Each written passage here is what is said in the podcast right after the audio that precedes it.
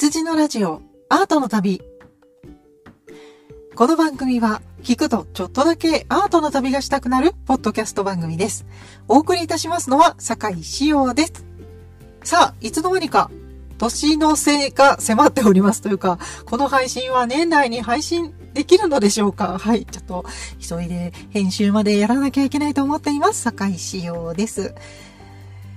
まず前回の配信の方でですね、私大変な間違いをしておりまして、お詫びとともに訂正をさせていただきたいと思います。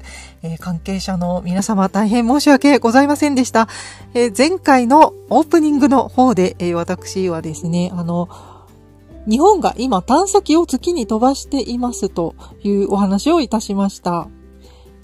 探査機スリムさんがですね、日本から月に向けて今、旅に出ているところでございますが、その中の部品が、セラミックスを使われているということで、そんな雑貨店の和田さん、パーソナリティの和田さんを通じてですね、私の方になぜか、知り合いの陶芸家の方いましたよねということで、私の方にですね、探査機スリムさんが無事に、月にたどり着けますようにと、お願いをしてくださいと、NASA の方からお願いをしてくださいと頼まれましたとお話をしましたが、こちらは間違いで、NASA ではなく JAXA の間違いでした。大変申し訳ありません。全然違う。国が違う。はい。全く違う機関の探査機について私はお祈りをしていた。そして、ポッドキャストでとても恥をさらしたということでございまして、メッセージをいただきましたね。はい。本当に配信してすぐメッセージをお送りいただきまして、本当にありがとうございましたメッセージを。すぐに訂正をしてくださったリスナー様、ありがとうございました。バカですね。本当に。笑い事では済まないぐらい、すごい大間違いをしてしまいましたが、正確には、NASA の探査機スリムではなく JAXA の探査機スリムです。はい。お詫びとともに訂正をさせていただきます。大変申し訳ありませんでした。やらかしましたね。久しぶりに。いや、毎回ね、多分ね、ちょっとずつ間違いがたくさんあるんですけれども、間違いがたくさんあるんですけれども、訂正誠にありがとうございました。はい、気をつけますと言ってもはい、私ポンコツなので、皆さんお気づきだと思いますけれども、私だいぶポンコツなので、間違っていることがたくさんあると思いますので、間違っているという訂正のメールもお待ちしております。はい、まずはオープニングの最初で訂正のお話でございました。さて、そして、前回はですね、台湾に行ってきましたよという報告の回をやりまして、基本的に、アートの旅と言いつつも、歴史を知らないといけないだろうということで、台湾を知っておいた方が旅もやりやすいだろうということでですね、台湾の地理と歴史について、そしてちょっとだけアートのスポットもご紹介するということで、前回お届けいたしました。前回の最後にですね、次回は故宮博物院についてお話ししますということで締めさせていただきました。ということで、有言実行ということでですね、今回の本編は故宮博物院についてお話ししたいと思います。故宮博物院の中に展示されている作品のですね、詳しい解説などができたらなぁと思っております。じゃあ今回のオープニングはちょっとさらっと行くということでですね、故宮博物院、早速行きたいと思います。それでは早速本編の方へ参りたいと思います。羊のラジオアートの旅、故宮博物院の旅へと出かけましょう。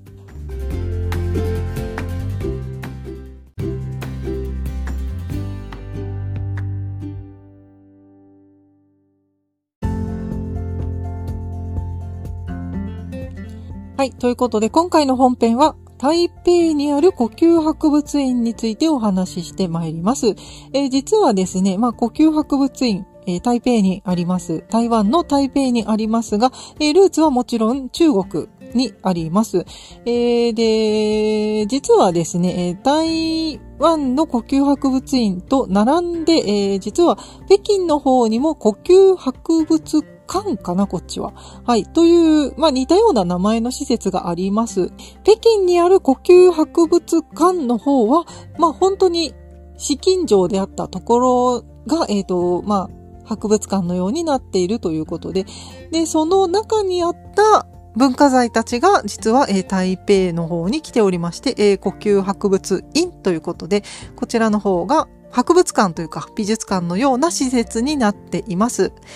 ではこの故宮博物院についてですけれども、2023年11月現在ですね、こちらホームページの方を抜粋しておりますが、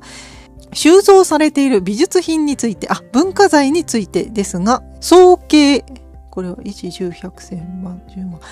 69万8857点の文化財が現在収蔵されています。69万点だそうですよ。もうほぼ70万点ですね。すごい。たくさんの文化財が、故宮博物院に収蔵されています。その内訳も書いてあるので、ちょっとだけご紹介しますと、銅器、まあ、青銅器ですね、が、6241点、絵画が6745点、陶磁器が 25,595 点、書物が 3,743 件、玉器が 13,478 件、漆器が773件、刺繍308件、宝楼2520件、扇類1882件、印鑑900件、文具2379件、さっきの書籍は違うな。宝書だから、なんだろう、仏教的なやつかな。で、こっちが、書籍が、こっちですね。21万6507冊。そして貨幣が6958点。織物1626点など、まだですね、他にもいろいろありますけれども、全部合わせて69万8857点の文化財を所蔵しておりますということだそうです。これを数えるだけでもすごく大変だと思いますが、大変な点数の文化財をお持ちです。はい。で、これはなぜかというのはですね、故宮博物院の成り立ちというところに書いてあります。こちらもですね、詳しく故宮博物院の歴史について、ホームページに記載がありました。これをですね、全部読むとちょっと番組が終わってしまうので、ちょっとだけ、流し読みしながらですね、ご紹介いたしますと、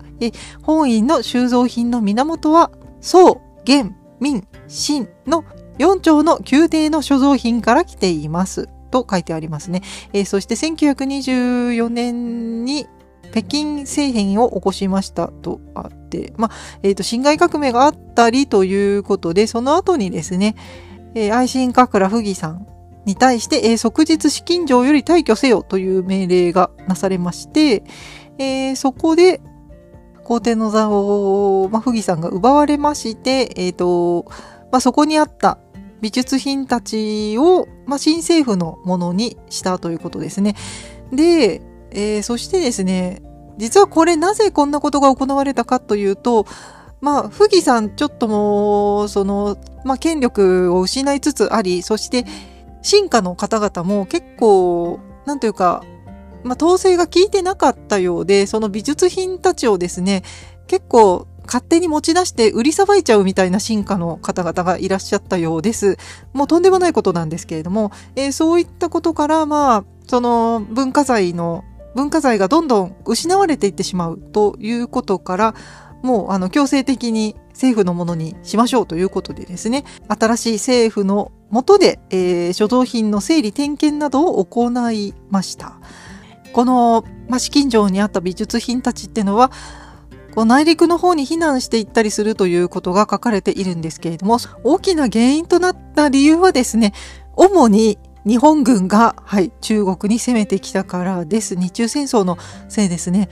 ということが書かれています。しかし、その後も中国の内乱などがあったりして、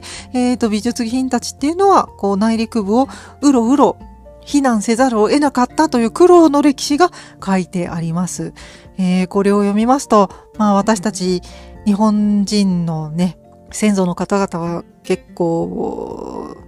大変なことをしてしまっているなというようなことが書いてあります。はい。そして、前回もお話ししましたけれども、毛沢東さんと蒋介石さんが戦いまして、毛沢東さんが勝ちました。蒋介石さんが敗れましてですね、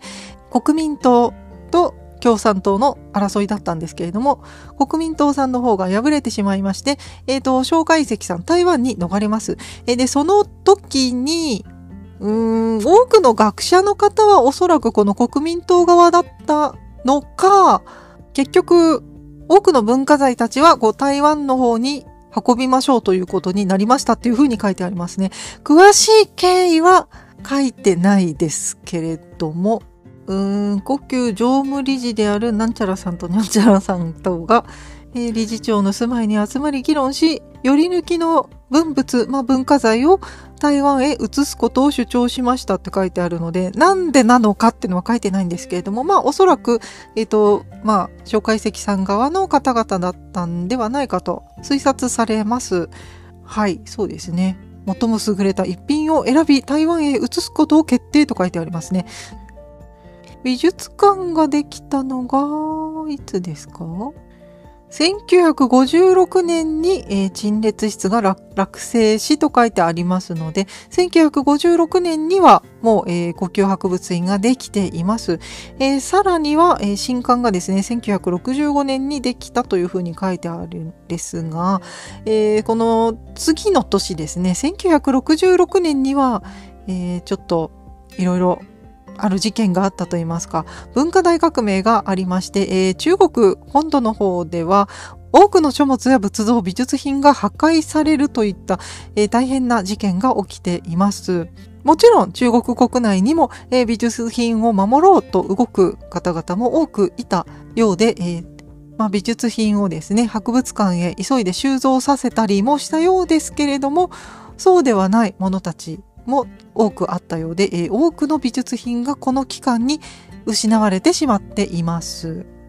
なので、結果的にと言いますかですね、蒋介石さんの避難とともに、台湾の方に美術品が、紫禁城にあった文化財たちが、台湾の方に逃れてきたわけですけれども、しかもいいものたちを選んで、運び込んだわけですけれども、結果的にですね、文化大革命の破壊活動を免れているということにもつながっています。これはね、別に予見していたわけではないと思いますけれども、結果的にそういうことになっています。そうですね、文化大革命でどれぐらいの美術品が失われてしまったのかっていうのは詳しく私もわからないんですが、一つ、記事があったのでお読みしますと、例えばですけれども、北京で1958年に行われた文化財調査で保存されていたもの6843点あったが、そのうち文化大革命で4922点破壊されてしまったと、これは中国の当時のことを書いた記事があったんですけれども、だから3分の2ぐらいは壊されちゃってる。もっとか。5分の4ぐらいは失われてしまっているということになるので、本当に多くの文化財が失われてしまったということがわかります。で、先ほども言いましたけれども、北京の方にも故宮博物館がありますけれども、そして上海の方にも上海博物館があります。しかし台湾のその故宮博物院の方が数もそして収蔵品のクオリティもとても高いと言われています。そうですね。私はその3つとも全部実は見たことあるんですけれども、特に北京の故宮博物館というのは、建物は本当に紫禁城をね、元にした建物なので、素晴らしい建物残っているんですけれども、館内全然美術品がないなというふうに感じました。やはりそれは運び出されてしまったからっていうのと、文化大革命で壊されてしまったからあんまり残っていないということなんですね。で、さすがに上海博物館の方は結構、作品点数も多かったし、立派な建物だったなというふうに記憶しています。なので上海の方はいっぱいあったけど、北京は全然美術品なかったなという印象でした。まあこういったことからですね、介石さん負けてしまって台湾の方に逃れてきましたけれども、台湾に美術品を多く疎開させたことにより多くの文化財が守られたとも言えると思います。はい、ということで故宮博物院の説明を簡単にさせていただきました。では、説明はこれぐらいにいたしまして、故宮博物院のアクセス方法ですね。台北駅からですと、バスで30分ぐらいかかるようです。バスで30分ぐらい行っていただいて、故宮正面広場バス停からですね、中庭を5分ほど歩きまして博物館へと到着します。結構ね、正門から入り口から結構ね、実は遠いんですね。はい。5分歩かなければいけないんですけれども、しかし、日本から行かれる方は、大体ね、団体旅行で行く方が多いのではないかと思います。私も団体旅行でした、今回は。はい。で、この団体客というのはですね、正面入り口ではなく、団体専用入り口に連れて行かれます。それはですね、地下1階のホールに直接団体入り口用の入り口がありまして、なのでこの歩いて徒歩5分の中庭を通らなくていいんですね。直接故宮博物院の地下にバスが入っちゃいます。はい。博物館直通で行けるんですね。はい。というとてもアクセスがいい方法となっています。団体の入り口です。なので、まあ、自分でこう、行かれる方は、個人旅行で行かれる方は、ちょっと歩かなきゃいけないぞというふうに心得ておいてください。さて、それでは早速、故宮博物院の中もご紹介していきたいと思いますが、今回ですね、参考文献がありますので、先に参考文献のご紹介をしておきたいと思います。今回ですね、2つの書籍を参考文献として読ませていただきます。まず1冊目が、切手ビジュアルアートシリーズ故宮100選国立故宮博物院という本です。こちらですね、日本郵種出版さんという出版社、これ聞いたことない出版社さんですけれども、こちらの福井和夫さん著のですね、故宮博物院の、文物が、はい、文化財がですね、プリントされた切手がたくさん発行されていて、そちらを紹介しているという趣味の本なんですけれども、これがですね、館内も簡単に紹介がありましたので、こちらの本を参考文献として今回読ませていただきました。そしてもう一冊なんですけれども、もう一冊の本は、科学出版社東京株式会社様発行出版の、著者の方が辛伊さんという、台湾の学者の方ですねが、書かれた、日本語の翻訳が、松田徹さんという方が、はい、書かれた本で、故宮当時物語絢爛たる美の歴史という本ですね。こちらの本2冊をですね、参考文献とさせていただきました。よろしければ手に取ってみてください。それでは故宮博物院の中もご紹介してまいりましょう。故宮博物院は地下1階から、上は4階建てとなっています。で、地下1階がですね、その団体入り口がありまして、キッズスペースが、左手にあるのと、右手の方にミュージアムショップがありますね。はい。で、入り口正面に大きなエスカレーターがあります。はい。エスカレーターと階段がありますね。はい。という、その団体のエントランスになっておりまして、1階に行く階段が続いているという、そういったエントランスホールになっています。こちらが団体の入り口、地下1階です。そして1階に上がりますと、チケットカウンターがありまして、右手の方にカフェがありますね。はい。あと、音声ガイドのカウンターなどもあります。そして正面に入り口がありますので、簡単な持ち物検査などもあります。あまり大きなものっていうのは持ち込めませんのでお気をつけください。リュックとかも多分ダメですね。はい。というぐらいで本当に手荷物くらいにしないとちょっと中に入れません。そういった検査場が1階のエントランスのところにありますのでお気をつけください。では、入り口ですね、一方通行となっておりますので早速中へ入ってみましょう。故宮博物院、中に入りますと中央に大きな階段があります。でこの階段はですねずっと中央にありますので1階から4階までつながっているのかな。で私はすいません3階までしか行ってないんですけれども、必ず中央に階段があって左右対称に展示室があるというような構造になっていますので、それでも、中がですねちょっと入り組んだような展示室になっていますので、もし迷子になりそうだったら迷ってしまったら中央階段に戻ってきてください。はい、それでは最初に、館内に入って最初にですね行きたいところがあるので巡っていきましょう。それはですねまず館内1階の、中央階段の左側ですね、こちらの方にオリエンテーションギャラリーというギャラリーがございます。こちらですねオリエンテーションギャラリー、左手の方にですね大きな画面があります。壁一面に大きな画面がはまっているというそういった部屋です。でこの大きな画面にですね収蔵物の美術品たちの、画像がですねランダムに映し出されています。たくさん、壁一面にですねたくさんの美術品たちがランダムに映し出されていまして、まあなんかついたり消えたりしながらですねこういう作品もありますよというふうな紹介をしています。そしてその画像がこう出ている時にポチッとその画像をタップしますと、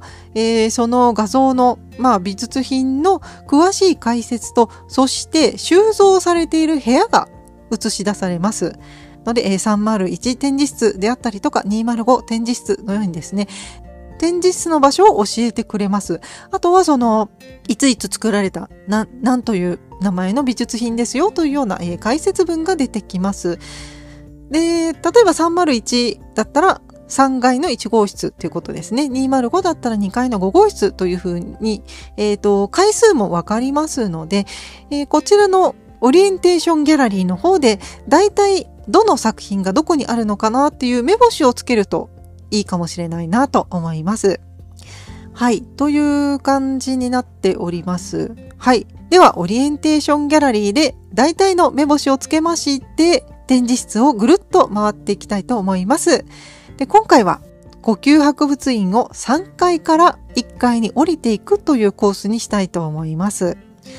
ということで故宮博物院3階の方へとまずは上がっていきましょう。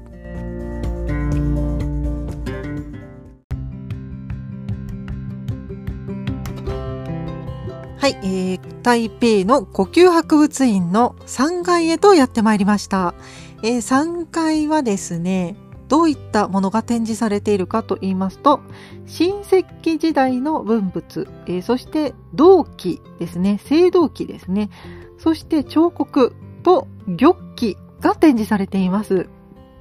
ここで見ておきたいものというのが青銅器と玉器です。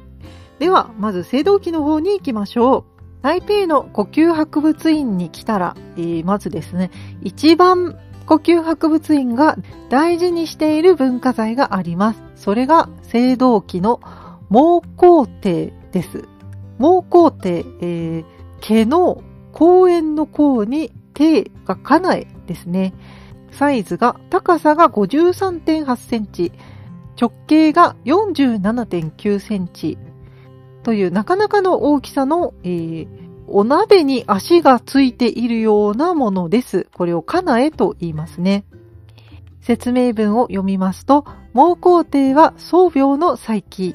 大きな両耳を持ち、横並びに短い鱗と長い鱗が交互に配された十関門のある半球形の腹部を、要するにお鍋ってことですね。定型の3本の重脚が支える、こちらが獣のような形をした3本の足でお鍋を支えていると書いてあります。広口でやや深めの手、かなえの内側ほぼ全面に32行499字の長大な銘文、文章が刻まれています。この文章はですね、清州の第11代皇帝仙王の叔父にあたる孟光が、仙王、その皇帝の仙王に対する忠義を認められた、その功績を長く子孫に伝えるための文章が書かれているということだそうです。重さは 34.5 キロ。青春後期の家内としてはかなり大きいものと書いてあります。紀元前9世紀頃の家内だそうですね。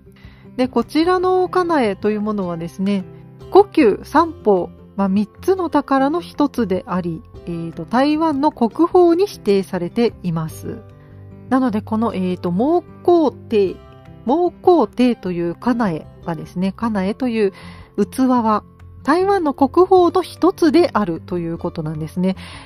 ということで、実はこの家内孟光帝がこの故宮博物院の中では一番大事な文化財と言えます。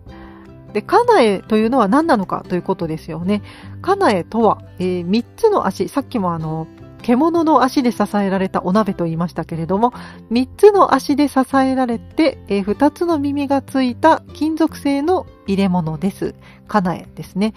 で、一般的には青銅製であり、古代中国に多く作られたものです。当初は、3本の足の下に火を焚いて煮炊きに使われたものでありましたが、後に呪術的であるとか装飾的な目的で制作されるようになっていきまして、権力の象徴となっていきました。特に家内、このお鍋が一番ですね、重要な役割を果たしたのは、王様の象徴でもあったんですね、家内というものは。で、その王様の象徴であった家内というのがですね、宮廷という家内が、過去にあったと、伝えられています。で、この宮廷という家内は、これは孟光帝とは違う家内なんですけれども、元は、本当に伝説と言われているぐらいの夏王朝の時から登場しているようなんですけれども、院の中央が引き継いで、その後、周の武王に引き継がれていて、代々のですね、中国の古代の王様が、権力の象徴として持っていたのが宮廷という家内があったんですね。だから王様の象徴なので、日本でいうところの三種の神器のようなものだと思っていただいて間違いないかなと思います。この宮廷という家内を持っているということが、中国の王様の権力の象徴であったんですね。これを持ってないと王様じゃないよっていうことだったんです。しかし、この宮廷というのは、周の後だから秦ですね。秦の始皇帝が、周を滅ぼして、この宮廷を持ち帰ろうとしたんですけれども、持ち帰れず、死水の底に沈んでしまったとされています。で、そのため、秦の始皇帝は代わりに玉璽という印鑑を作りまして、皇帝の象徴というのは家内から印鑑へと変わっていきました。その皇帝の象徴がまだ家内であった頃に作られた家内が、こちらの孟光帝さんですね。しかもその、周の王様が私を褒めてくれたんだよっていうことを記した家内ということで、とても歴史的に意味があるということで、こちらがですね、台湾の国宝に指定されています。孟光帝という、家内です。こちらですね、3階の右手側の、故宮博物院3階の右手側の展示室にあります。台湾の国宝ですので、行ったら必ず目にしておいてください。そして3階の展示室ですね、もう少し、ぐるっと回っていきますとですね、玉器のコーナーがあります。玉というのはその、大理石のような石だったりとか、この中だと翡翠のような硬い石ですね。こういったものを器の形にしたりとか、動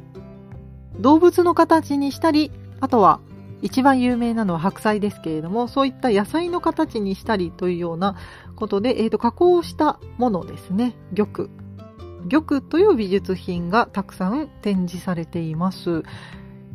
で、中国ではこの玉というものがとても重宝されてきたんですけれども、なぜかと言いますと、なんか難しいことが書いてありますが、玉というのは尊い光を放ち、法、徳を備える不朽の美しい石として崇め愛してきました。なるほど。だから、汚れない普遍的なものっていうことで、まず一つ、中国の死生観として大事なことだったんですね。そして、世界を形成する要素として天地人があ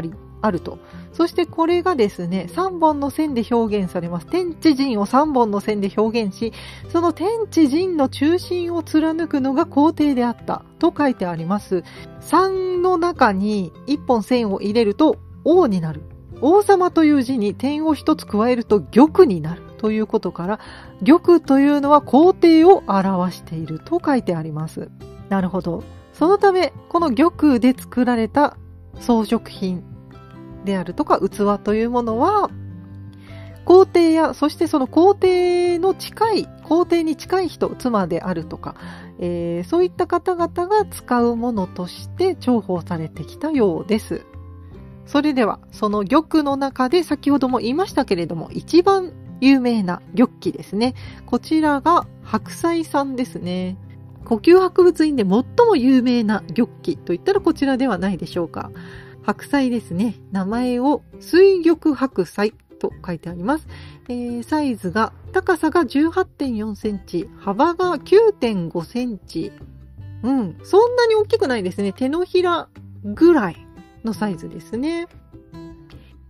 こちら、水玉白菜さんは、故宮博物院の3階の302号室に展示されています。ちなみにですけれども、私がツアーで行った日は、台南の博物館にこちら出張しておりまして、私はこちらでは見ることができませんでした。過去に上野で見たことがありましたので、いいんですけれども。いいんですけれども、今回は見てません。はい。台南にあったそうです。台南も行ったんだけどね。行きませんでしたね。はい。です。ありませんでした。ではこの水玉白菜さんを解説していきましょう。水玉白菜は白と緑が混じり合った翡翠でできています。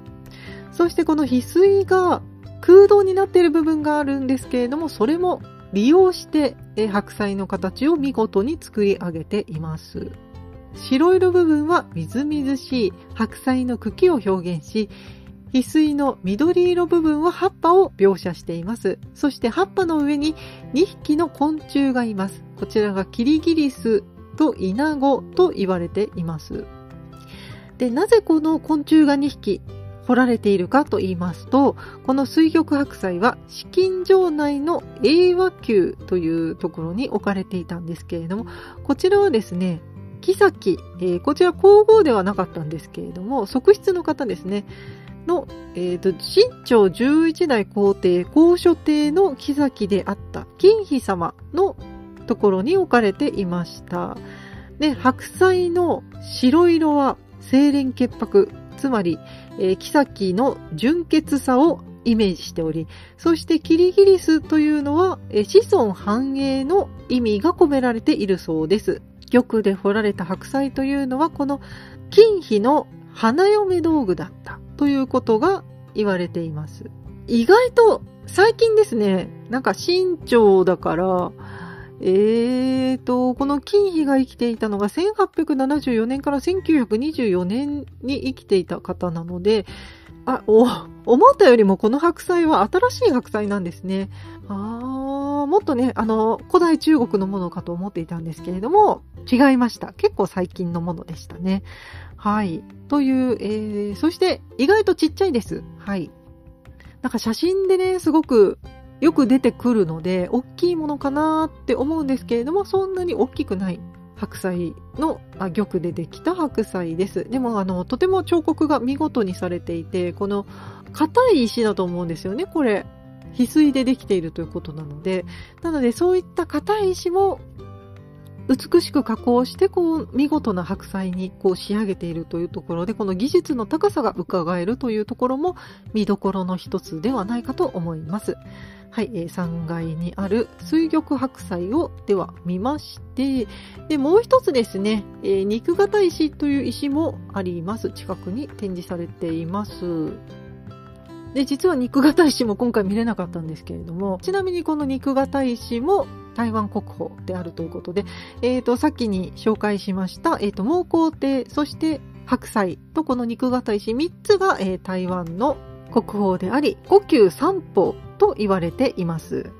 はい、そのため、故宮博物院ですね、3階にこの故宮三宝すべて、展示されていることが多いです。今回は展示されていませんでしたけれども、1宝しかありませんでしたが、はい、全部あるときは3階に、はい、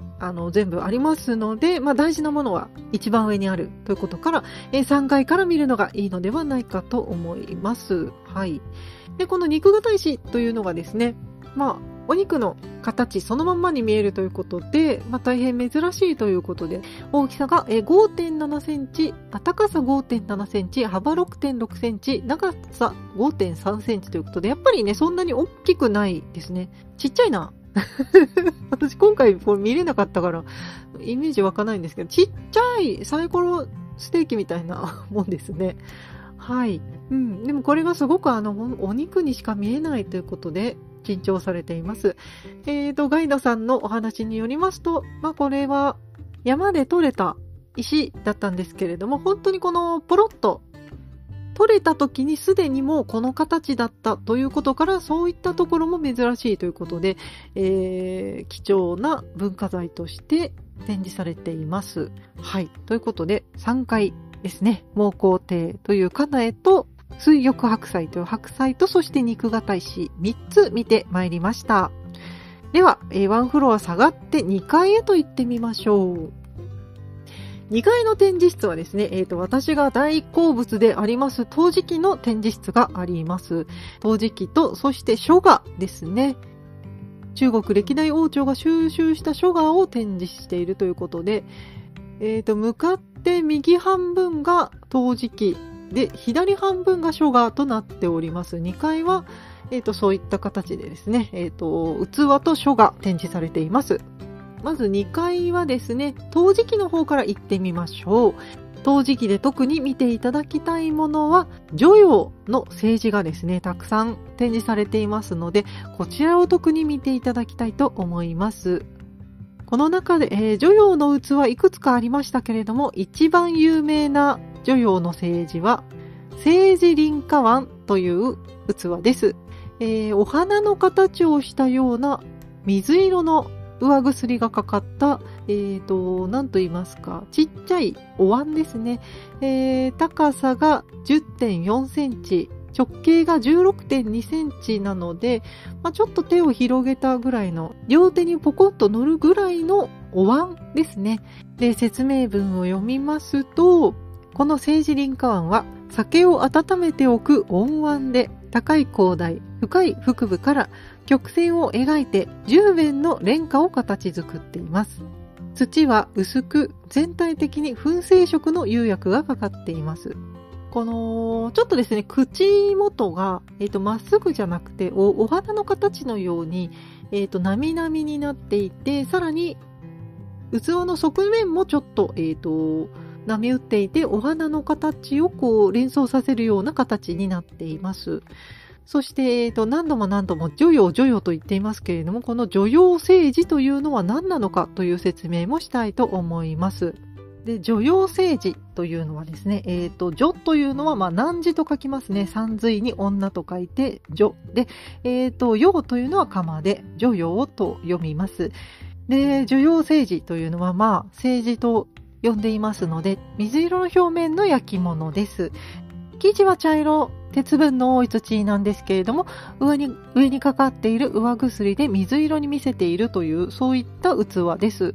で、汝窯の青磁というのは、実は、今、現存している器でも、70点しかないと言われています。幻の青磁とも呼ばれています。じゃあ、汝窯青磁がどうできたかというのもですね、本に書いてありますので、ちょっとご紹介しましょう。今から800年余り前、北宋の、まあ、宋の時代の焼き物、大事と何度も言っていますけれども、北宋の宋美という皇帝は、絵を描く夢を見ました。その夢に出てきた空の色をことのほか気に入り、そこで投稿に、焼き物屋さんに、雨上がりに雲が破れるようにして晴れた空の色の器を作れと命じたそうです。なんと迷惑なことを皇帝はおっしゃるんでしょうね。雨上がりに雲が破れるようにして晴れた空の色の器を作れと命じたそうです。なんじゃこら。しかし、汝陽の陶工たちの技術は他の窯元を凌駕しており、この皇帝の命令に難なく対応し、最終的にはこの汝陽の政治を作り出しました。素晴らしい。そんなの全然余裕でできますよということで作っちゃったんですね。それほどまでにこの汝陽の窯元というのはですね、この皇帝に信頼されていたんですね。汝陽の窯元の最盛期というのは、この皇帝微宗さんの在位期間の25年間に、主に焼き物が焼かれていたそうです。しかしですね、この宋の皇帝が金という国に滅ぼされまして、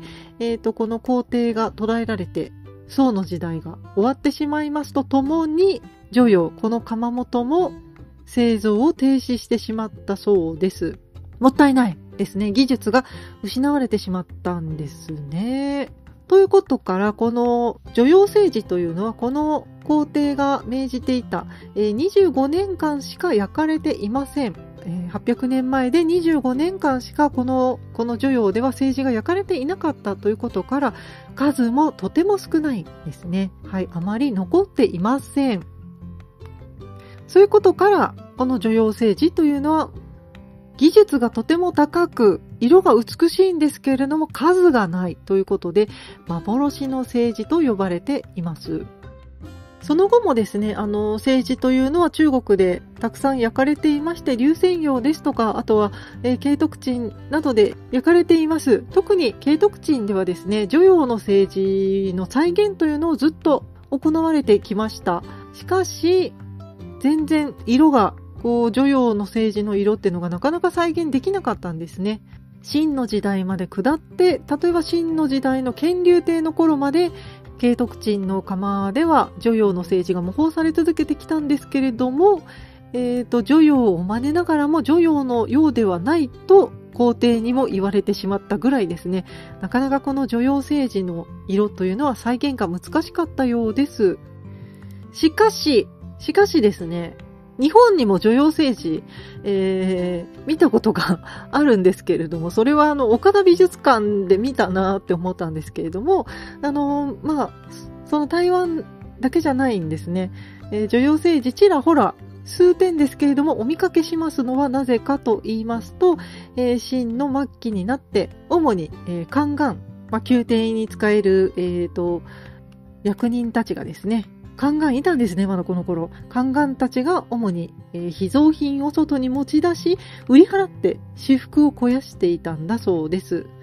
そういったことから、汝陽の政治というのも中国国外に少し流出してしまっています。はい、ということで、日本にもちょろっとあるようです。しかし、こちらのですね、台湾にあります、汝陽政治が一番美しいと私は思っています。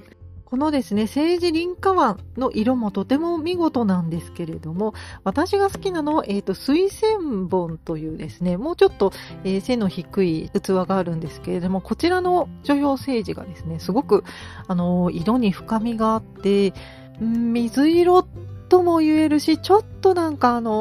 緑がかったような、ちょっと紫っぽいようなですね、普通の水色じゃないんですね。そういった、少し深みがある色の、政治が、汝陽政治の特徴なんですけれども、特にその特徴を生かしているなというのが水千本だと思っています。そういった形でですね、2階の、陶磁器コーナーには汝陽政治、汝陽の政治が数点並んでおります。何点か5、6点は並んでいたかと思います。はい、とても貴重な政治なので、ぜひ見ていただきたいと思います。その他にも、白磁であるとか、染付であるとかですね、いろいろと中国陶磁の名品がたくさん展示されておりました。はい。というのが、陶磁器コーナーです。さらに、では、書画のコーナーも行ってみましょう。2階はですね、書画のコーナーもありますので、そちらの方に行ってみましょう。書画のコーナーでまた一つご紹介しなければいけない作品があります。そちらがですね、生命浄化図という作品です。生命浄化図。こちら、私、ご紹介するのは2回目です。京都府立陶板名画の庭。こちらにですね、生命浄化図あったんですね。はい。ということで、この絵画、そこでは陶板が展示されていたんですけれども、本物が台湾の故宮博物院にあったということですね。ということで、この生命浄化図もご紹介していきましょう。生命浄化図、新宮廷画家5人の合作。剣本着色で、縦が 35.6 センチ、横幅が 1152.8 センチ、だいぶ横長の巻物となっています。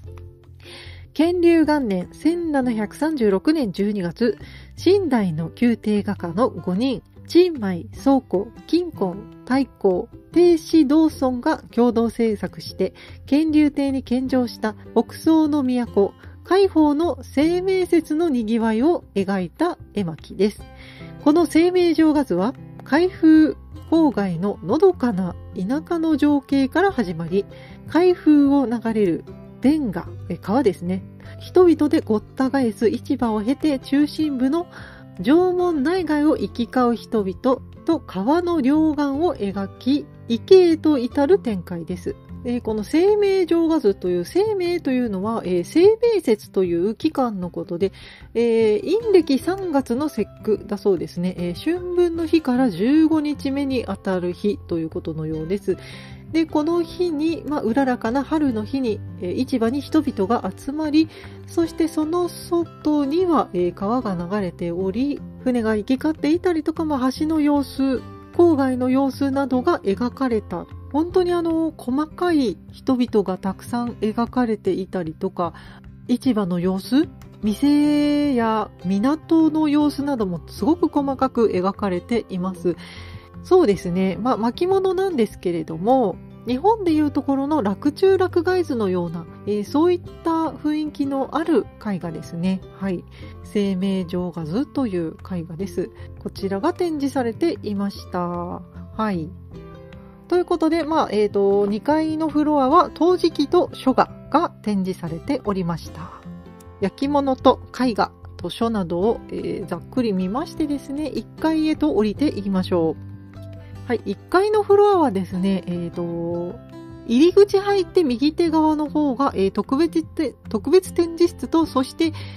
仏像コーナーがあります。そして左手側には、寝台の家具や皇帝の持ち物などが、展示されているスペースとなっています。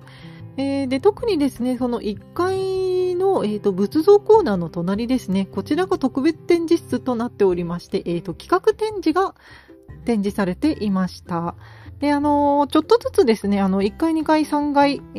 常設展示の隣に少しだけ、企画展のスペースもあり、そこでいろんな、そのエリアに準じたような、企画展示がされていましたが、ちょっとしたコーナーで、その収蔵品を定期的に入れ替えて展示しているという、そういったコーナーだったんですけれども、1階のですね、特別展示室のコーナーは、もう完全に、企画展のコーナーとなっていまして、私が行った時はですね、大きな、焼き物の展示がされていまして、これもラッキーだったんですけれども、現在も開催中の企画展ですね。境界を越えて海から見た16世紀の東西文化交流という、企画展がされていました。これがですね、焼き物だけではないんですけれども、東西の、貿易でどういったものが行き来していたかという、展示がされていまして、陶磁器だけではなく絵画や、玉器、青銅器なども、あとは書物なども展示されていましたが、では展示物の大半が焼き物でありまして、その中には、ね、日本の焼き物も含まれていましたね。鍋島焼のようなものも含まれていまして、中国と日本とでこの焼き物も行き来していたというのが分かりまして、とても見応えのある展示が企画展でやっていました。はい、私は焼き物専門なのでとても面白い展示が見れました。はい、という感じですね。はい、で1階が、そういったコーナーになっていまして、で地下に降りますとミュージアムショップがあります。でですね、地下に降りちゃうともう、入場ゲートから出ちゃうので、買い物したいなと思って出ちゃうと館内戻れないんですけれども、ミュージアムショップがですね、地下1階に大きいミュージアムショップがあるんですけれども、2階にもですねミュージアムショップがあるんです。それが、陶磁器コーナーと書画コーナーとの中間部分にですねミュージアムショップがいくつかあります。で、大きいミュージアムショップと、ちっちゃいコーナーみたいなところのミュージアムショップとありまして、で、大きい方のミュージアムショップは、図録がたくさん売ってました。はい。で、小さい方のミュージアムショップはもう小物、なんか、お土産物のようなものであったりとか、文房具とか、なんかキーホルダーとかそういったものが売ってましたね。小さい方では売ってました。で、私は主に2階のそういった図録がたくさん売っているところで図録を買いました。はい。で、図録もですね、この69万点も、はい、収蔵品があるので、さすがにね、全部載ってる図録っていうのはそうそうなくって、その国立博物院の主な、作品が載っている、収蔵品が載っている図録と、あとはそれぞれのジャンルによって、ジャンルごとの図録っていうのが出ていました。焼き物だけ、書画だけ、青銅器だけというようなですね、ジャンルごとの図録も出ていたので、自分が興味ある図録を買われるのがいいのかなと思いました。私は、もう荷物になっちゃうので、焼き物の図録だけ買ってきました。はい。で、ちなみに図録は、英語版と中国語版と選べまして、売店のお兄さんがですね、日本語ペラペラだったので、私が日本人だと気づくや否や、英語版もありますけど、どうしますかって聞かれましたね。はい。日本語版はないんだけど、英語版と中国語版とありますけれども、英語版にしときますかって言われまして、英語版を買いますってお伝えしました。すっごい日本語上手だったので、びっくりしました。ペラペラです。はい。はい、という感じで全体見てまいりました。で、地下1階がですね、一番大きい売店があるんですけれども、やっぱりね、売店楽しみだったんですよね。で、特に、故宮博物院なので、例えばその地元のなんか名も知れぬ民芸品とか、そういったものが日本で買えないような面白い民芸品とかが買えたらいいなと思って行ったんですけれども、結構こう言っちゃなんですけれども、どこでも買える感じのグッズしかなくて、本当に白菜のキーホルダーとか置物とか、なんか有名なそれこそ、さっき言ったこの、女用青磁の置物とか、もう本当にお土産物っていう感じのものしかなくて、なんかもっとマニアックなグッズが欲しかったなーっていうのが残念ですね。はい。私みたいな趣味の人はそうそういないと思うので、普通の観光客の方はすごく楽しめる、はい、ミュージアムショップだったと思います。いろいろありました。特に白菜の置物がね、すごい可愛くて、皆さん買っていかれてましたので、はい。可愛いグッズがたくさんありました。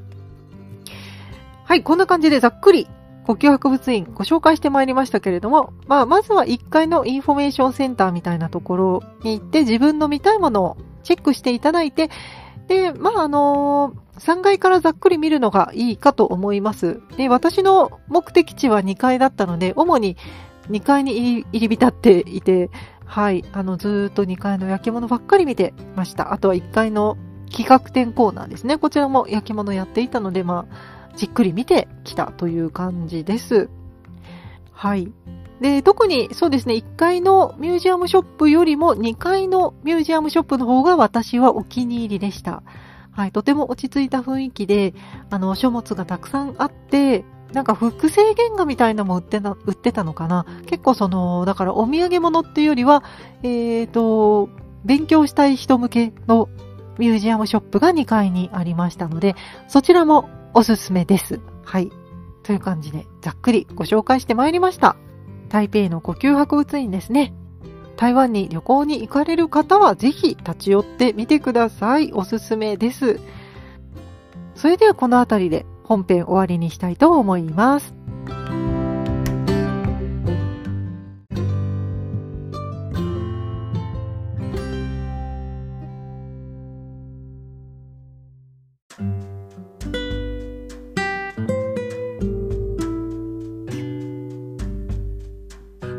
お帰りなさいませ。エンディングのお時間です。年の瀬になってしまいましたけれども、故宮博物院についてお話ししてまいりました。3回にわたってね、お話ししてまいりましたけれども、故宮博物院ね、69万点も文化財があるということで、なかなかね、全部見るっていうのは台湾の方でもなかなか難しい。毎月のように通って見て回っても、20年ぐらいかかるというふうに言われています。で、一生かかっても見切れるかどうかというところだと思いますし、ここでしか見られないものというのもたくさんありますので、そうですね。白菜は日本に来たことありますし、あとは焼き物のところでご紹介しました。お花の形のお椀であるとか、あとは水仙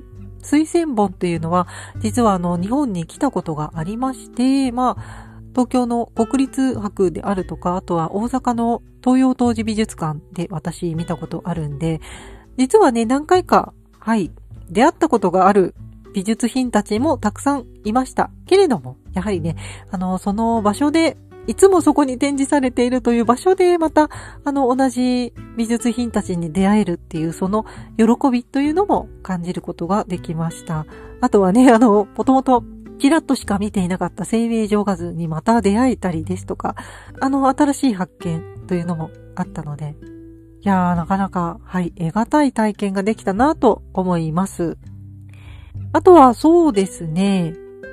エンディングにはなりましたけれども、実は私、中国語が第二外国語だったので、まあ、文章は喋れないんですけれども、なんかちょっとの英単語で、なんとなく台湾の方々と意思疎通を図ってきました。まあ、ただ、まあ、さっき言ったようにですね、故宮博物院の売店のお兄さんたちっていうのはもう完全に日本語が喋れる人たちでした。やっぱりね、日本人の観光客が多いから、日本語喋れる方がね、多く採用されているんですね。はい、お店とかに行っても、大体日本語通じますし、まあ、そうでなくても英語でね、皆さん対応されていました。ので、まあ、あんまりこう中国語が出てくる機会っていうのはなかったんですけれども、それでもちょこちょこと、単語でお礼などをお伝えしたりしていましたので、まあ、ちょっとですね、簡単ではありますけれども、ちょっとした覚えておいたらいいかもしれない中国語講座というのをエンディングでちょっとご紹介したいと思います。まあ、みんなも知ってると思いますけれども、こんにちはっていうのが、ニーハオですよね。で、ありがとうっていうのは、シェイシェです。で、まあ、この辺はね、よく出てくると思いますけれども、一つ気にしていただきたいのが、姿勢ですね。4つの勢と書いて姿勢なんですけれども、中国語の独特のイントネーションっていうのがあります。それが4つに分かれてるんですけれども、一つですね、代表例として、まあという言葉で、姿勢を表してみたいと思いますが、中国語の4つのイントネーションですね。まあ、まあ、まあ、まあの、4つのイントネーションがあります。これが姿勢です。第1声が、まあですね。で、第2声が、まあです。で、第3声が、まあ。で、第4声が、まあなんですね。この4つのイントネーションがありまして、で特に、分かりにくいのが2声のまあと3声のまあがこうなんか分かりにくくて何か違いがあるのかなっていう感じなんですけれども、1声がこうまあって横に伸ばすイントネーションで、で2声っていうのがまあって下から上げるような音声なんですね。で、第3声っていうのが一番難しくて、まあってなんかこう、下でうなるような、でも語尾はちょっと上がるような、イントネーションが第3声で、まあっていうのが第4声ですね。上から下にこう下がってくるような音が第4声です。で、この4つを組み合わせてお話しするので、ニーハオっていうのは、3声と3声なんですね。で、シェイシェイっていうのは、4声と4声が、重なって表現されています。というこのイントネーションも結構大事になってくるので、普通になんかカタカナを読むだけだとなかなか伝わらないかなっていうのが中国語です。はい。まあでも向こうの方はね、そんなこと慣れてるので、カタカナ読むだけでも理解してくださいますけれども、一応そのイントネーションもあるぞっていうのも一つ頭に入れておいていただきたいです。ということで、ニーハオがこんにちはで、シェイシェイがありがとうですね。その他にも、シェイシェイありがとうがあったら、プーコーチーっていうのが、どういたしましてです。プーコーチーっていうのがどういたしましてです。プーコーチーっていうのは、私はスターバックスで、台湾限定のマグカップを買ったんですけれども、その時にもうすごい私、店内をすっごいうろうろして何かお金はないか他のお土産で何か欲しいなって、もう5分くらいうろうろしてたんですね。でも店員さんがすごいハラハラするような目で私を見ていて、ああ、この人、観光客の人だなってバレバレだったみたいなんですね。で、シェイシェイって言ったら、プーカーチーって、もう、後ろのキッチンにいる人たち全員でこう大合唱してくれまして嬉しかったのを覚えています。どういたしましてというのがプーカーチです。で、あとはよろしく、例えばガイドさんとかによろしくお願いしますっていうのはチントワンジャオこんなこと使うかな。はい。チントワンジャオって言ったりとかよろしくお願いしますですね。お世話になりますって感じですね。あとはこれは何ですかっていうのは、チェイシーシェンマーとかも使いましたかね。ただ一番よく使ったのは、我是日本人っていうのを一番使いました。これはですね、私は日本人ですという意味なんですけれども、我是日本人ですね。これは、もうすっごいコンビニとか行っても、やっぱり顔が、まあ、隣の国の方なので、顔がね、見分けつかないようで、本当に、すごい流暢な中国語で話しかけてくださるんですね。で、おそらく、袋いりますかみたいな、温めますかとか、袋いりますかっていうことを聞かれているんですけれども、全くわからないので、トゥーブチー、ボシーリーベンレンって言いました。あ、そう。トゥーブチーっていうのは、ソーリーって意味ですね。ごめんなさい。トゥーブチー、ごめんなさい。ボシーリーベンレン。私は日本人です。っていう風に、伝えてました。そうすると、ああ、そっかっていう感じで、こう、身振り手振りで教えてくれるように変わりますので、これを一番よく使いましたね。ドゥイブチがソーリーなんですけれども、ソーリーだけど、エクスキューズミーの意味もあるのかなって思っていますので、大体もうすいません、ごめんなさいっていうのは、ドゥイブチってずっと言ってましたね。はい。という感じでしょうか。はい。ちょっと、旅行先でちょっと、知っていると役に立つかなっていう中国語を少しだけご紹介いたしました。あとはそしてぼちぼちメールもメッセージも届いております。皆さんありがとうございます。特にね、和田さんとの雑貨店がとても面白かったですっていうご意見がたくさん届いていますね。そしてメッセージだけではなくいろんな方からですね、あの回面白かったよと言っていただいてます。本当にありがとうございます。そして和田さんね、そんな居雑貨店の和田さんね、本当に遠いところ来てくださって、いやー、楽しかったですね。なかなか、できることではないので、お久しぶりに会えて、中途半端ですけれども、ギフト工房をね、紹介できて、面白い番組ね、していただいて、本当にありがとうございました。本当にそうですね、思い出深い一年となりました。作家業の方としては、まあいろいろ、でも、2月に展覧会があって、グループ展があって、で、さすがにね、展覧会の準備でいっぱいいっぱいになって、でも、雑貨店のね、和田さんが、私の展覧会をなぜか紹介してくださって、で、リスナーさんがたくさん来てくださって、本当に、まずは、そうですね、ポッドキャストに戻ってこれてよかったな、というふうに思いました。はい。リスナーさんと会えたのも一つ大きな思い出となったのが今年の頭ですね。そして公募展で一つ賞を取って、そうですね。それもまだ今年なんですね。そこまでは良かったんですよ。春までは良かったんですけど、その後、もう大変でしたね。公募展には落ちまくって、なんか作家としては、最終的にはちょっと不甲斐ない一年だったかなと思いますけれども、まあでも、最終的にはね、年末、まあ秋に和田さんとコラボできて、いい締めくくり、和田さんとコラボできて、そして台湾に行って海外旅行もできてということで、いい締めくくりになった一年だったかなと思います。はい。あ、そうだ。そして、春に、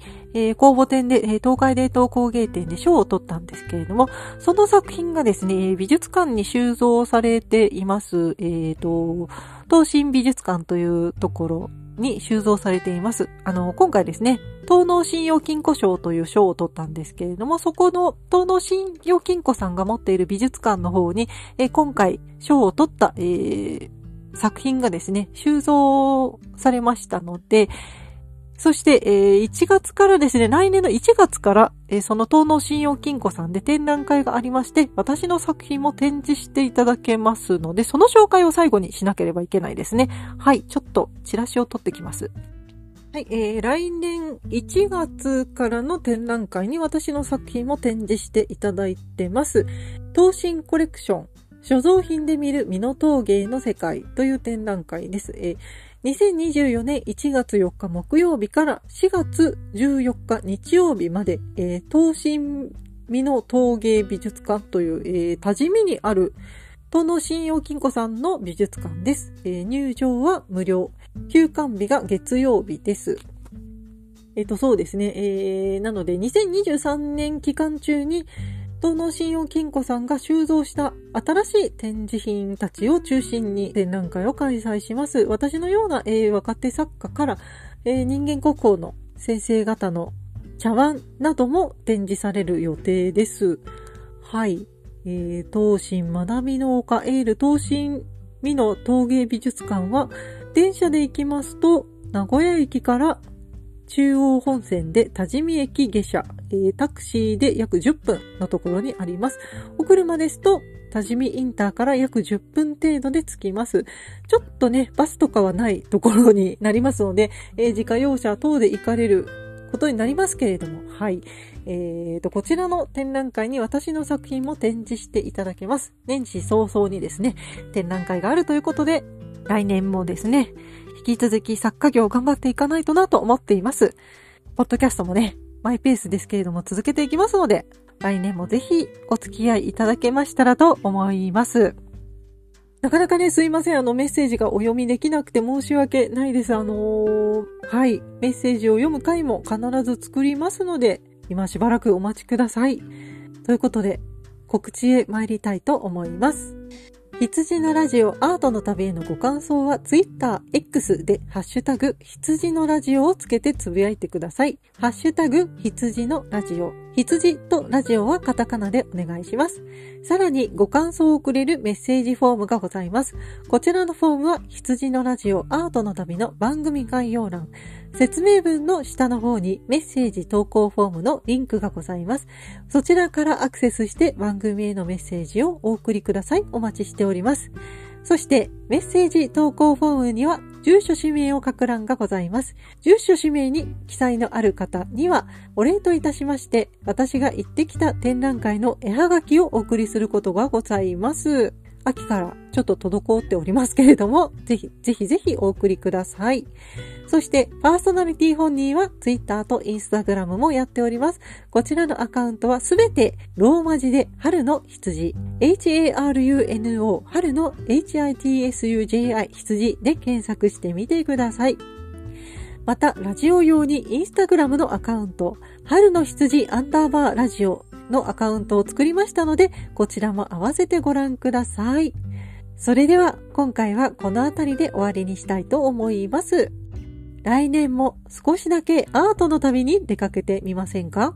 きっと素敵な時間を過ごせるはずですよ。羊のラジオアートの旅、お送りいたしましたのは酒井しおでした。それではまた次回の配信まで